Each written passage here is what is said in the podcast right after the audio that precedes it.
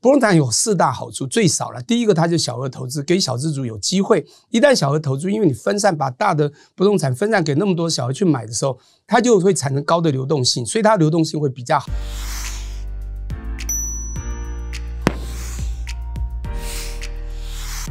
好，各位财讯的观众朋友，大家好，我是谢金河，欢迎再度收看老谢开讲。这个礼拜的单元，我们特别邀请到两位贵宾，跟大家共同分享在高通膨的年代的多元投资布局。在二零二二年之后呢，大家可以看到，全世界从一开年啊。大家都在讲虎虎生风啊，但是我们看到一月份的美国的 CPI 呢七点五，二月呢七点九，到三月已经到八点五了。这个通膨的指数啊，不断的往上攀高，逼得各国央行啊，现在开始朝着升息的路来走。我们也看到美国的联准会啊，从原来鸽派变成鹰派，现在叫超鹰派。现在呢，联准会的理事啊，有人建议下一次升息呢，一次升三码。这个情况来看呢，我们大概可以看到，在一九八零年代的高通膨的景象，而把美国的利率拉高到百分之二十啊，这一次看起来不会到，但是呢，我们可以想象得到，全世界经过很漫长的低息的环境之后呢，现在利率一路往上走，那么最后会落在什么位置？将来要看全球的景气的变化。但是今天我想来看看，在未来的高通膨的年代，理财投资啊，到底要从哪个角度呢来切入？那么富邦最近。发行了一个全球入息不动产跟基础建设的高股息的基金。那我想大家在通膨的年代呢，可以从这当中啊来审视一下未来你的资产配置呢，到底往哪个方向来走。我们今天邀请了两位贵宾啊，一位是淡江大学的财务金融系的教授内建中电教授啊。我们请内教授跟观众朋友问候一下。好，主持人还有各位观众，大家好。好，另外互邦投信的投资策略师席益达，我们席先跟观众朋友问候一下。主持人好，各位观众朋友大家好。先请我们内教授啊来跟大家谈谈，从今年这个情况来讲，通膨大概是已经是尾大不掉了，我相信这是一个趋势。那我们在过去三十年的岁月，是大家可以感受到这个通货紧缩，而且这一段时间，全世界的央行总裁都把 CPI 的通胀目标指定在百分之二，但是从来没有来过。这一次啊，我看是从这里起跳。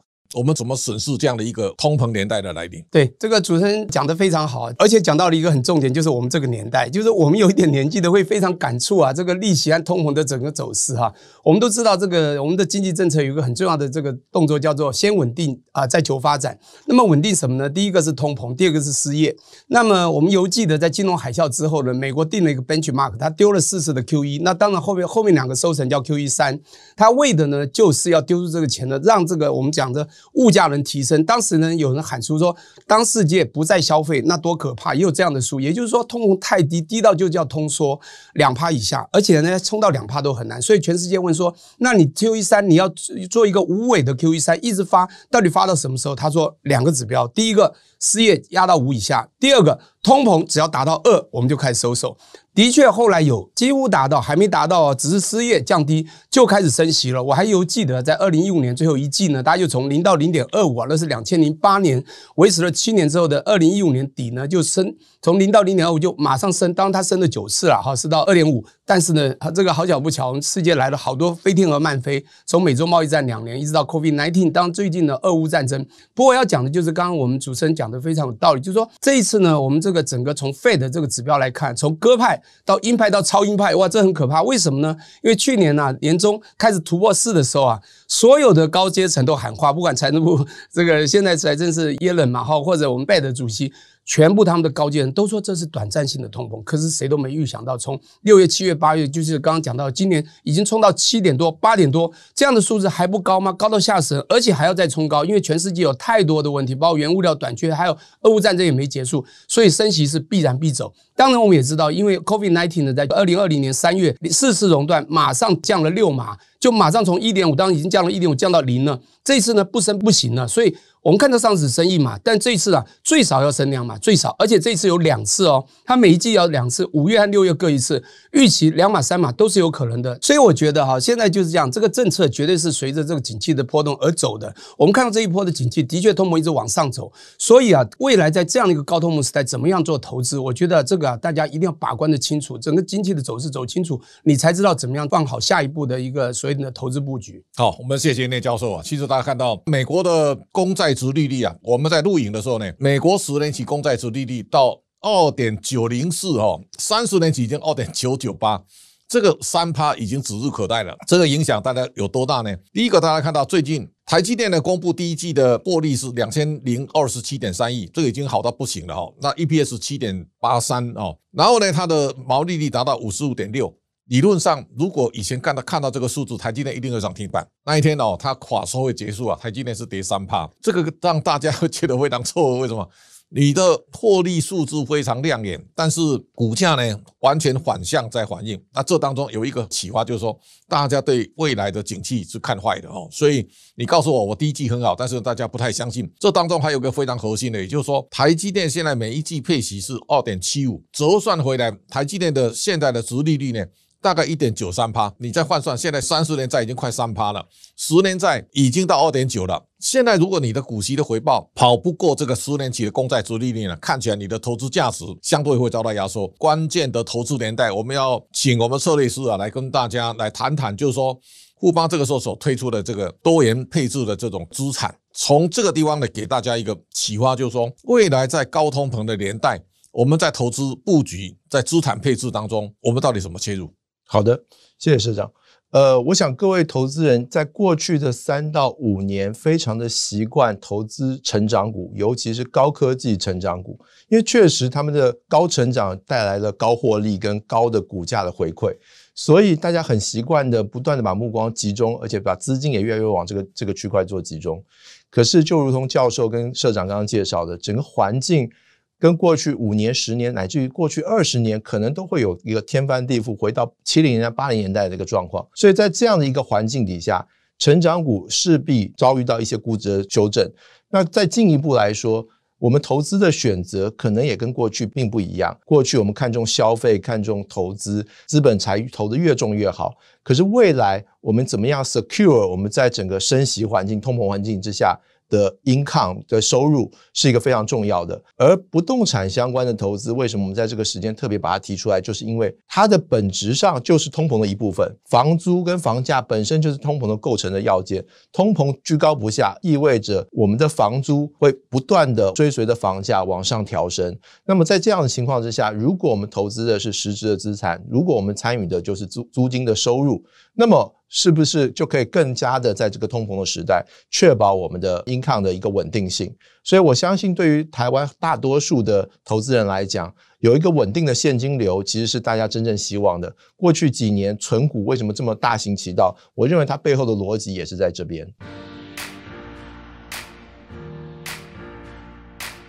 好，我相信呢、啊，现在大概在市场上，你可以想象得到，台股在这个回合里面，我们进来大概跌幅六七 percent 哈。你如果相较像费城半导体或纳斯达克都跌二十趴以上，那台股相对抗跌，其实最重要的就是台湾的股息殖利率非常高哈。所以最近我就发现，那巴菲特他从来不买科技股，但是他这一次除了低档买到 Apple 以外，他去买惠普。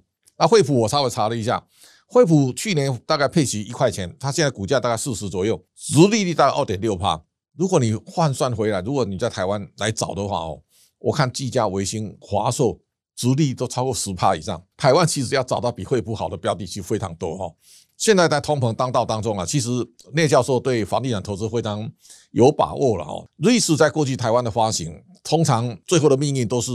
价值高于市是市价，最后都被投资人赎回哈 啊！这个不断的在上演，代表就是说，在瑞士的回报率基本上比实际投资人去买房子创造的租金回报可能要来得好。从这一次来看，就是说，全世界每一个政府都不希望房地产大涨。小英总统也在讲啊，房地产是用来住的，不是用来炒的啊。但是对商用不动产，可能它会创造另外一个不同的新的空间。所以在这种情况之下呢，我们怎么来看盯住未来的这种在瑞士市场当中啊，来创造的一个高报酬的效应，这个聂教授，我现在有很多心得。谢谢我们主持人讲到，我对房地产的确是非常有经验和心得了。好，不管台湾，甚至国际房地产，甚至从英国到日本。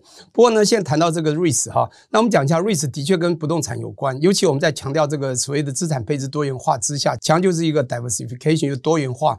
那么在你的所有的投资这个金额中，是不是有机会放一点在这个房地产呢？可是大家知道，房地产你要投资，它是一个人生中的一个重大支出的一种投资，这个小资族根本不可能有这样的这个金额去 offer 去买房地产。因此，REITs 呢，就是因为因应这样的一个情况呢，所产生的一种所谓的证券化的商品，但它号称叫不动产的哈。但你就看英文这个 RE 就是 real estate，就是一个不动产的概念。可它后面 investment trust 就是一个叫做不动产信托，它就已经证券化了。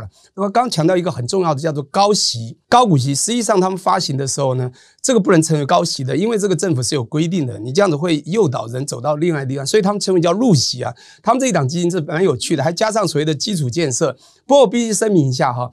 呃，各位如果买这样的呢，的确它是有它的好处，就是你有接触到不动产。不动产有四大好处，最少了，第一个它就小额投资，给小资主有机会。一旦小额投资，因为你分散把大的不动产分散给那么多小额去买的时候。它就会产生高的流动性，所以它流动性会比较好，这是第一个。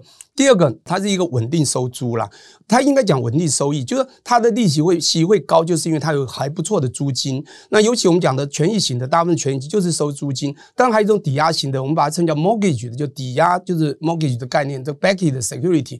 MBS 呢，它主要是所谓抵押以后是收利息，而是另外一回事。不过它都算是一个还蛮稳定的收息，所以如果想要从这个不动产接触一点，又发现不动产比较。稳定能收息的话，我觉得这的确也是可以考量。第三个还有税负的优优惠，各国政府不同，当然台湾和美国是不太一样。美国是要求你既然做这个，你不能骗到人民众，最少九十趴，呃，一定要给这个民众啊，他的收息就是直接给出去。当然他给你税负的优惠。当第四个呢，我刚强调就是资产配置，所以我觉得这样的一个投资是好的。不过呃，所谓的 REITs 它真正的概念是不动产加证券化。你看起来投资的不动产，但是有个重点啊，经营权所有权，你有所有权，但没有经营权。你所有权你只是一个 portion 一部分而已，但你的经营权是被人家掌控，这是一个缺点。还有一个，刚讲到一个最重点，我必须声明一下，就是如果各位要投资 REITs，你一定要做好功课，因为宏观景气非常重要。我们去看到，呃，这个当格林斯潘在两千零四年那时候升息了十七次，从一趴涨到了五点二五，一直到二零零六年的年中的时候，这一次是一个可怕的景象，房地产在这个时候会大崩瑞士这个时候。你会发现在两千零八年的时候是跌到比一般股市跌到呃四分之三，跌到七十五趴。我是很建议这个瑞士的一种投资，因为最早接触到不动产，你有固定收息，还有我讲的各大好处。可是如果你宏观基金没有抓稳的话，尤其在现在波动较大，而且哈通膨以后又有升息的这种。预想不到它会升多少，你要知道，当时升息一直喊了很久，最后是从零就马上升到这个二点五。可是很快，我刚刚讲这个四次融降到零了。这一次呢，因为高通膨，通膨到大家的想象，甚至很多人喊到了说均衡利率在三以上。我认为的市场均衡利率是三，甚至有人会升到三以上。只要升到三以上，大家就要小心。不过目前还是在。不到一趴的这种状况，我觉得现在投资瑞士是一个好时机，因为毕竟现在升息并不会打散所谓的房地产。不过只要利息升到了，我讲 benchmark 到三以上，各位就要注意。不过在二点五以下或呃这样的情况的时候，我觉得瑞士各位还是蛮有机会去呃把握的。好，我们谢谢内教授啊。其实我们要看一个指标，就是说现在三十年债如果用三趴做指标，美国这次升息呢，如果现在升七嘛，也大概二点五左右啊，那这个就是现在大家看市场利率的一个水位。刚才我讲台积电。台积电如果连两帕都没有，它的投资价值相对会受到贬损嘛？哈，我们如何在市场上找到两点五帕或三帕以上的标的？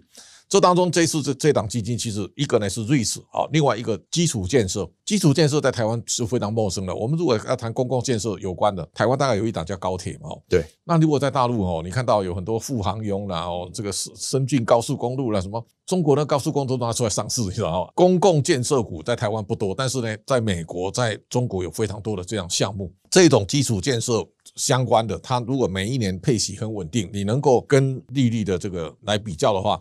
我想在这边有很大的操作空间。我们来看这档基金，包括不动产的 REITs 跟公共建设或基础建设的相关的标的，你怎么来选？好的，其实社长提到一个重点，其实就是在这样子一个呃逐渐开始升息，然后 benchmark 越垫越高的一个情况之下呢，其实如果你只是单纯的希望买一个住宅型的 REITs 或是商办型的 REITs，希望它有三点五四趴，其实在过去来讲好像是一个不错的收益率，可是现在来讲。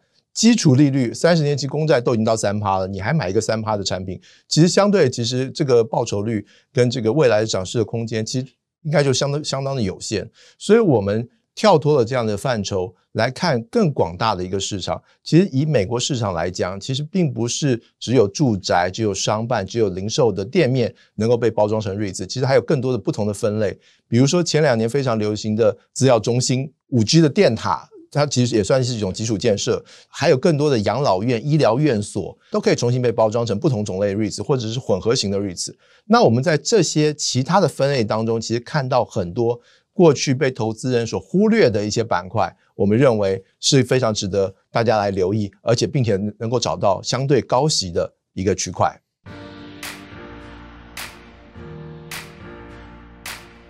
好，我们来请那教授来谈谈。你刚才讲你对全世界房地产 非常有兴趣，而且很很内行了哦。现在每一个国家的房地产哦，其实都有很大的不同的基础跟发展。这当中，比方说，现在日本哦，大概倒霉了三十几年。日本以前哦，在一九九零年的时候，那个泡沫经济吹破的时候，东京大概跌七十五哈。对，最近我看到日元已经又贬了一百二十八哈，快快一百三了。那日本在过去倒霉了这么多年，三十年里面，房地产回报率是高的，然后。啊，这些年我们也看到，美国、加拿大、澳洲很多华人地区啊，都被中国人炒翻天了。现在当然非常贵的哈。那中国现在因为它房地产已经涨了三十几年了，这个房地产现在有点要 要坠下来的样子。包括像恒大这种公司，它债台高筑，而且还不了债。每一个国家的房地产其实都不一样，所以我们如果从投资瑞士或到各国的房地产投资，现在这种布局。我想你应该非常精准，可以帮大家抓到方向。好，我想刚刚我们谢市长点到了好几个重点，讲到这个国际房地产投资，我的确有些心得哈，甚至西方国家像美国、英国哈。那么这是我在呃美国的一种亲身经验，我就不谈美国，因为美国的这个房地产波动是大的非常多哈，跟那个有报告，它倒不是泡沫，但是一直在大波动。那但是在这个我讲英国，当然英国是看区，比如英伦敦的六区或者剑桥、牛津，我曾经在二零一二年就鼓励很多人去英国买房子，认为只要在游学区就可以两年就赚一栋回来。就一个资本额，那为什么呢？就是因为大陆是开始富有之后啊，尤其这个加入 WTO 开始这个外汇存底，一直从一一兆、两兆、三兆、四兆，突破三兆多，快到四兆的二零一二年，我就看准了整个游学团的世界，只要是名校附近的房子没有空房，所以。你只要买，一定是涨，它真的就涨，每年 二十五到三十趴。那刚讲到日本，那更不用讲，我自己本身在日本已经投资了，我就直接讲，就已经有五十多间哈。假设有机会跟所有人介绍都可以，东京的一百万就可以买到，在二十三区里面就可以找到。所以日本的那个房子最适合做 REITs。那不过这里就讲到了，刚刚讲到我们市场 focus 这个 REITs 的部分，REITs 呢其实啊有点像这样，比如 REITs 我刚刚讲几个好处，第一个小额投资嘛。其实我我为什么会去日本？因为不是说我很有钱，当然你不太有钱，你从后花园做。投资，这就是小额投资的概念。第二个呢，当然我们就看它固定收益。固定收益，因为它真的是，呃，现在房子稍涨，房租涨得有限，但之前我们买的甚至都到十帕左右啊，真的是这样。但你还是要注意，它有所谓的管修费了。实际上，REITs 也是一样的。其实 REITs 的概念真的是蛮像这个，只是 REITs 把它打散，它就让你小额能够投资嘛，你不可能买到太大的。第二个呢，当然你就固定收息，可是它也会有管修费。我们知道就是收息，然后管修费，还有一个叫承租率啦。如果它承租不好，呃，收益呢就会这个就会荡下来，就是这样的意思。所以我们在算所有的你未来投保，不是只看它表面投。它叫做表面利回，一样的道理。你把这些眉角抓准了以后，那买绿纸就是一个你投资不动产，那你可以小额进占又多元投资的方法。好，谢谢聂教授啊。其实这当中还有一个重点，这一次啊，大家看到汇率的变化非常重要哦。最近日元大幅贬值，大概现在快一百二十九了，升值最高的是到七十五块三毛五。现在如果到一百三，很多人哦，第一个会讲到到日本去玩。你说哦，我们以前到日本啊，拿一万块换两万多台币哈。最近你后来发现呢，已经到四万三千六百多了。现在如果你买房子哦，我觉得你要稍微看着，日元贬值到差不多快尽头的时候，你下手应该是非常有机会的。为什么呢？你这一次汇率的贬值啊，第一个大家知道，二零一九年的时候，日本在推展观光的时候，那一年观光客三千一百八十八万。去年最惨的时候，大家都锁国，到日本旅客只剩下二十四万六。所以今年我相信，在疫情如果解封之后呢，台湾人哦，你就知道热爱日本哦。我们在二零一九年，台湾到日本去旅游呢，四百八十九万。这个四百八十九万，你想一想，大家对日本的感觉，如果在像我们内教授这样在日本自产，其实那个是会有很大的吸引力的哈。那我想最后我们请这个策略长来跟大家谈一谈，就是说现在升息速度快，那我们如果做投资来讲，我们到底用什么样的手段能够跑得比利息的回报还更快？所以标的的选择当中，这一次你们放在不动产啊，不动产的未来的标的跟 REITs 重点在哪里？还有基础建设呢，将来可能会投资哪一个国家？还有一个，我们如何规避汇率的风险？我们觉得未来在做不动产选择的时候，其实选择方向就是殖利率，就是我们的房租的回报率。我们不可能在未来高升息的时代，继续把钱放在过去就满足于三个 percent、四个 percent 这样子的一个低的一个租金回报率的一个物业上面。所以，怎么样去选择高的回报？我认为是未来在不动产投资里面最重要的一项选择。事实上，出租率以现在的呃世界的经济的状况来讲的话，其实各国状况都非常的蓬勃，不管是解封的行情也好，或者是经济回升的行情也好，所以出租率在大部分国家都不是太大的问题。我们看到 REIT 的出租率在疫情之后，二零二一年第二季之后，大部分都有很大幅度的回升，以美国为首。所以呢，大部分的获利出租率大幅回升之后。下一步就是推高租金，所以我们在这个里面，为什么我们家还加入了基础建设，也是一样的道理。因为我们发现，在过去在疫情的时代，和很多的基础建设，因为过去的低度投资也好，或者不被市场重视也好，所以他们股价也都相对偏低，以至于他们的殖利率高于市场平均的报酬。所以在这样的情况下，我们把所有我们能够看到在市场上能够提供比较高的股利率回报的产品。跟类型全部都放在一起，并且组合成一个新的投资的基金。好，我想这个今天啊，我们利用这个时间来跟大家共同探讨。第一个呢，在全球通膨时代来临之后呢，你的资产配置到底你用什么样的组合呢，能够跑赢比利率的上升的速度还来得快？那么富邦这一次呢，在这个地方推出一个全球入席啊，也包括不动产，也包括基础建设的高股息的基金，我相信应该是一个非常重要的关键时刻。今天非常谢谢我们车队长，也谢谢聂教授，感谢大家的观赏。我们今天的节目到这边告一段落，谢谢大家，谢，谢谢。